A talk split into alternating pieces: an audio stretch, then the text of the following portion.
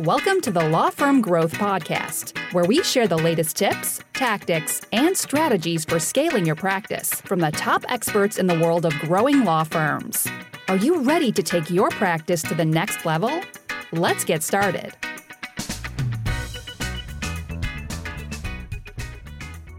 Hey, everybody, welcome back to the Law Firm Growth Podcast. I'm your host, as always, Jan Roos, and I am here with a podcast about something I haven't talked about in a really, really long time, which is productivity, tech stacks. Let's get into the nitty gritty about how you can get some stuff done and using uh, an example of a fully remote company, which is Case Fuel. I can tell you how we end up getting things done. So, the first thing I want to say is that the processes that I'm going to be going over on this podcast are not the one true path by any means. Um, this is stuff that we've developed over the course of about seven years. And uh, before this, a lot of the philosophies that went into how we run Case the Company is kind of based on how I tried to run my life from a productivity perspective. Um, and a lot of the reasons why some of these things might seem like they are uh, overly restrictive or you know kind of some people could argue over engineered is because i personally am a very very high quick start individual. So it's super easy for me to lose attention on what i'm focusing on. So for me to project manage myself and eventually project manage the team which a lot of early team members consisted of people with very similar Kolbe scores as me, I had to build something that was so strong that we could wrangle all of these, you know, elemental forces of people trying to create their own stuff. And interestingly enough, when we ended up doing that and got that to work, we were able to scale in a much more efficient manner because we built it to a really, really high standard. So people that were a little bit more, you know, process oriented and had a little bit better of a natural follow through, uh, were in a much better place to end up doing things.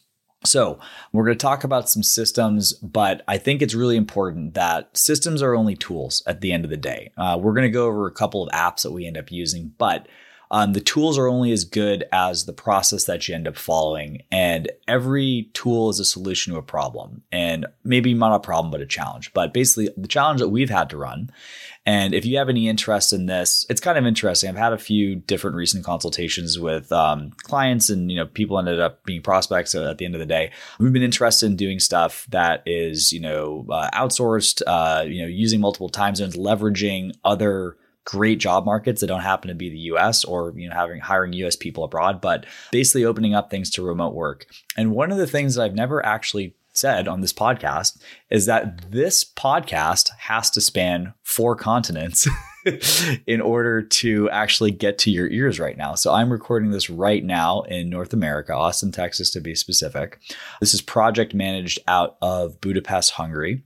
And we have work that's done in terms of the actual technical setup that's in the Philippines, and the audio editing is actually done in Africa, which is kind of interesting.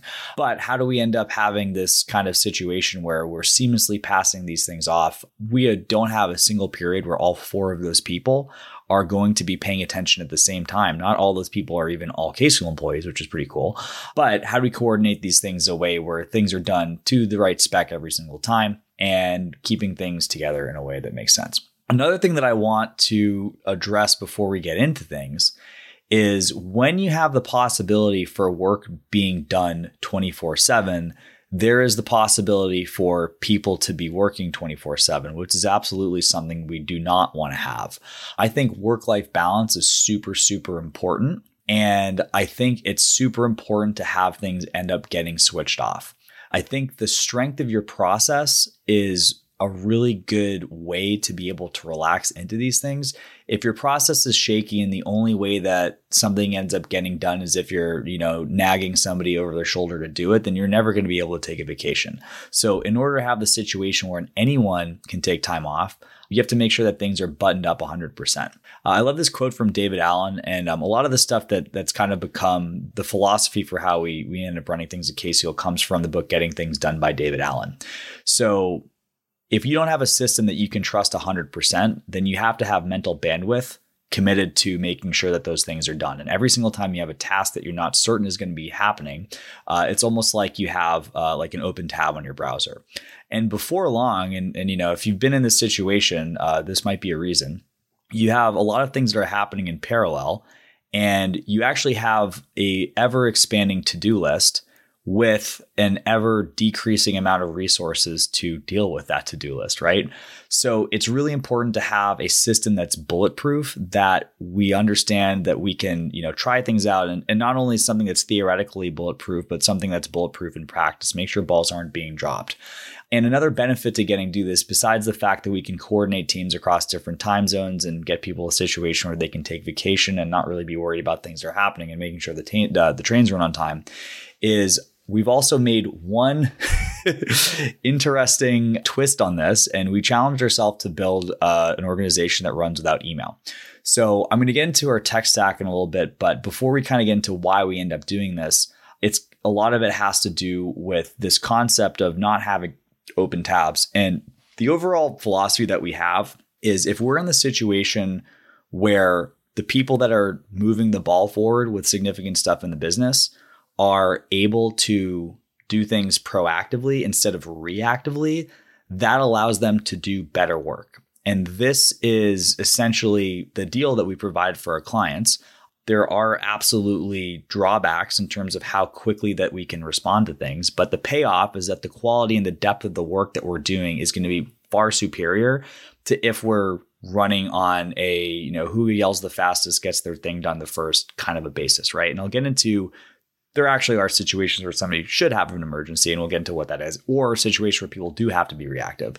But um, outside of that, for most of the people that are doing project-based work, as opposed to you know recurring work, uh, balancing ad accounts, speaking to clients, making sure we're following up on things, we want to make sure that they're able to do things in the order and following their own energy as much as possible too. And I'm not talking about this in like, you know, like the woo woo uh, alignment uh, aura type stuff. I'm talking about whether they have more energy at the beginning of the day, later to the day, you know, whatever they happen to want to do it. Right.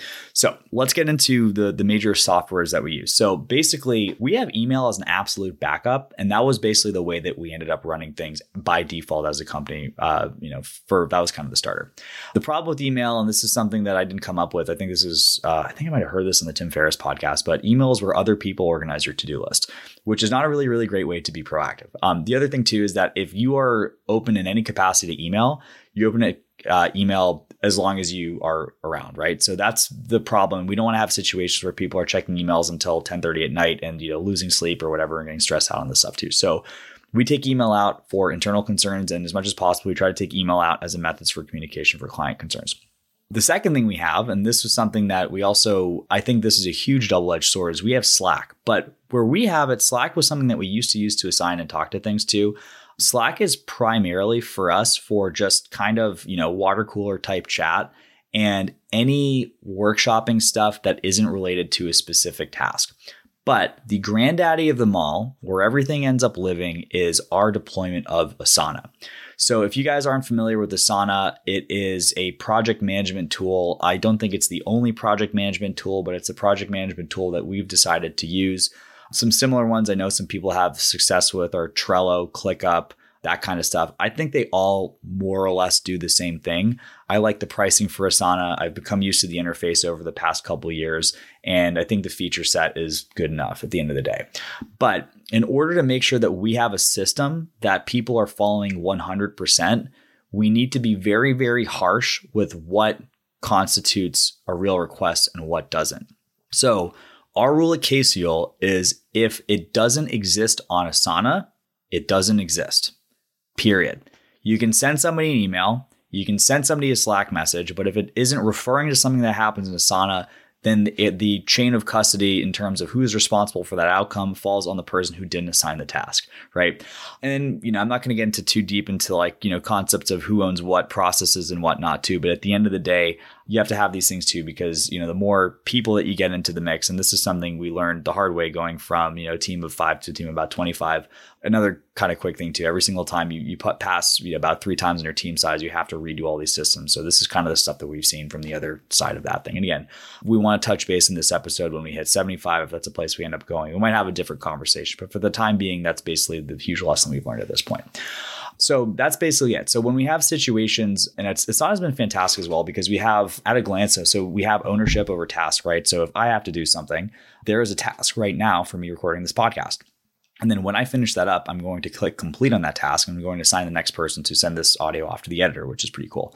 So at any time, we don't have to have the situations where emailing, hey, where was that episode? Or hey, where was that client deliverable? Or hey, you know, did you guys get to that? Because there is one external single source of truth that everyone can watch without having to bug everyone about.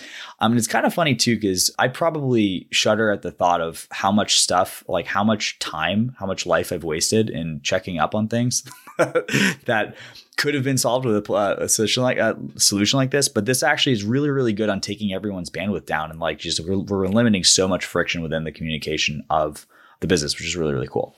The other thing that's awesome, and, and this is something that we've actually kind of gone even deeper into Asana. So we used to have a much like more Google Suite dependent sorts of things. So we would keep things on uh, Google Docs, Google spreadsheets. We have all these different things for archives, but we've moved as many things as possible onto Asana. And I'll give one super like quick tactical example of what we're doing. So every single meeting that we have within Case Fuel, we actually have an Asana board too. So what's really cool about this, whether it's a, you know, we run an all hands tactical meeting just for the leadership team every Monday.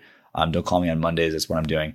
Uh, I'm just kidding. It's only an hour, but basically Every single person has their sheets with their KPIs. That's automatically popular. Well, they're populating them on their own, but it's automatically linked there. If I come up with something, it doesn't matter whether it's you know uh, ten minutes after the meeting or you know at Saturday at you know five thirty. If something pops up in my head while I'm you know going to a restaurant or something like that, I can place it on the Asana board, and then the next time that meeting ends up coming up, that is a topic for discussion. And so the cool thing about this is that my coming up with an idea doesn't necessitate anyone else's attention being drawn away. And again, I, you know, I'm the founder, I'm the owner of the company, so I'm more likely to be thinking about these things on the weekends. But the way that we avoid having this become anyone else's problem is that we also have a policy where everybody snoozes their notifications on Slack and Asana and pauses their inbox on Friday and doesn't unpause it until Monday. So I think it's super important for people to have space to recover on these different things, especially when we get into super crazy times.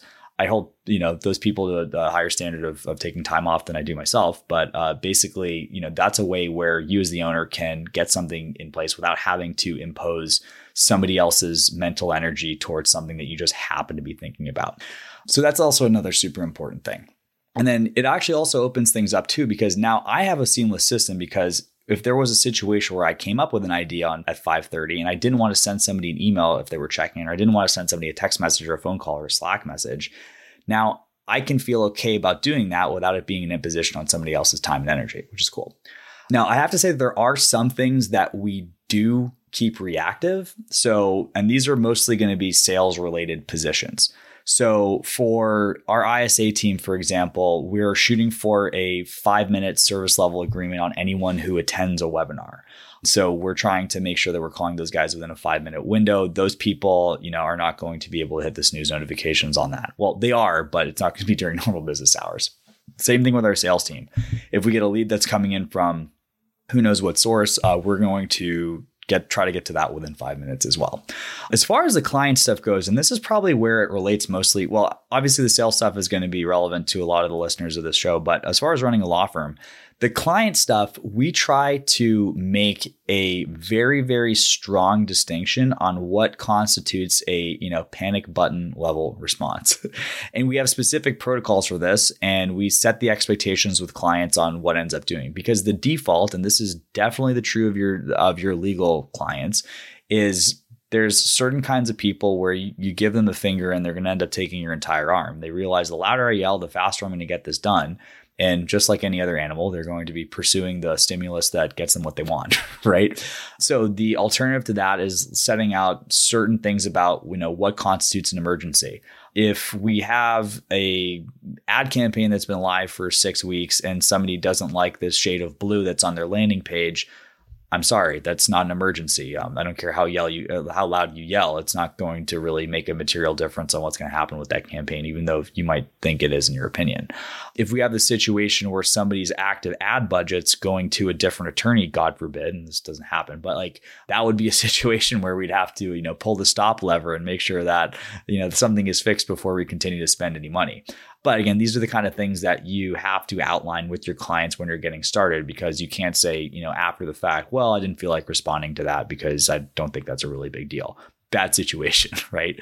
So again, for those panic button level things, we let people know. And then, you know, there is a panic button, right? So if you want to send to, I'm not going to say what the email is, but I mean, there's there is a certain thing that you can do within to end up doing that. That will broadcast to a Slack channel. If anyone's on deck, then they're going to be doing that. So there is, you know, a backdoor for that stuff. But it's important to give people the option because that also tells you what is and isn't okay. We can't just say like, "Hey, look, you know, this is uh, you know some sort of uh, four-hour work week lifestyle business." We just don't answer to anyone anywhere because you know you also have to have a level of service for some things, obviously. But in defining what does constitute in defining what does constitute an emergency, you're open to de- defining what doesn't constitute an emergency. And if you don't name what that distinction is, everything is emergency. I want you to let that sink in for a bit. so that basically wraps it up. So again, just to kind of recap, we are an email free company. We do everything on Asana. It's super important. It doesn't have to be an Asana, but if you have a third party project management system, you need to make sure that there is one source of truth. Otherwise, people are going to pick their favorite and you're not going to be speaking the same language with anyone in the business.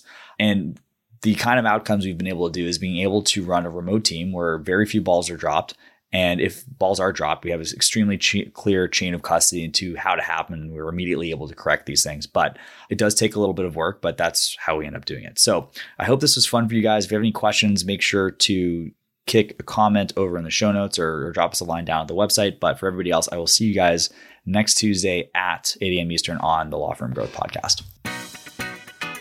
Thank you for listening to the Law Firm Growth Podcast. For show notes, free resources, and more, head on over to casefuel.com slash podcast. Looking forward to catching up on the next episode.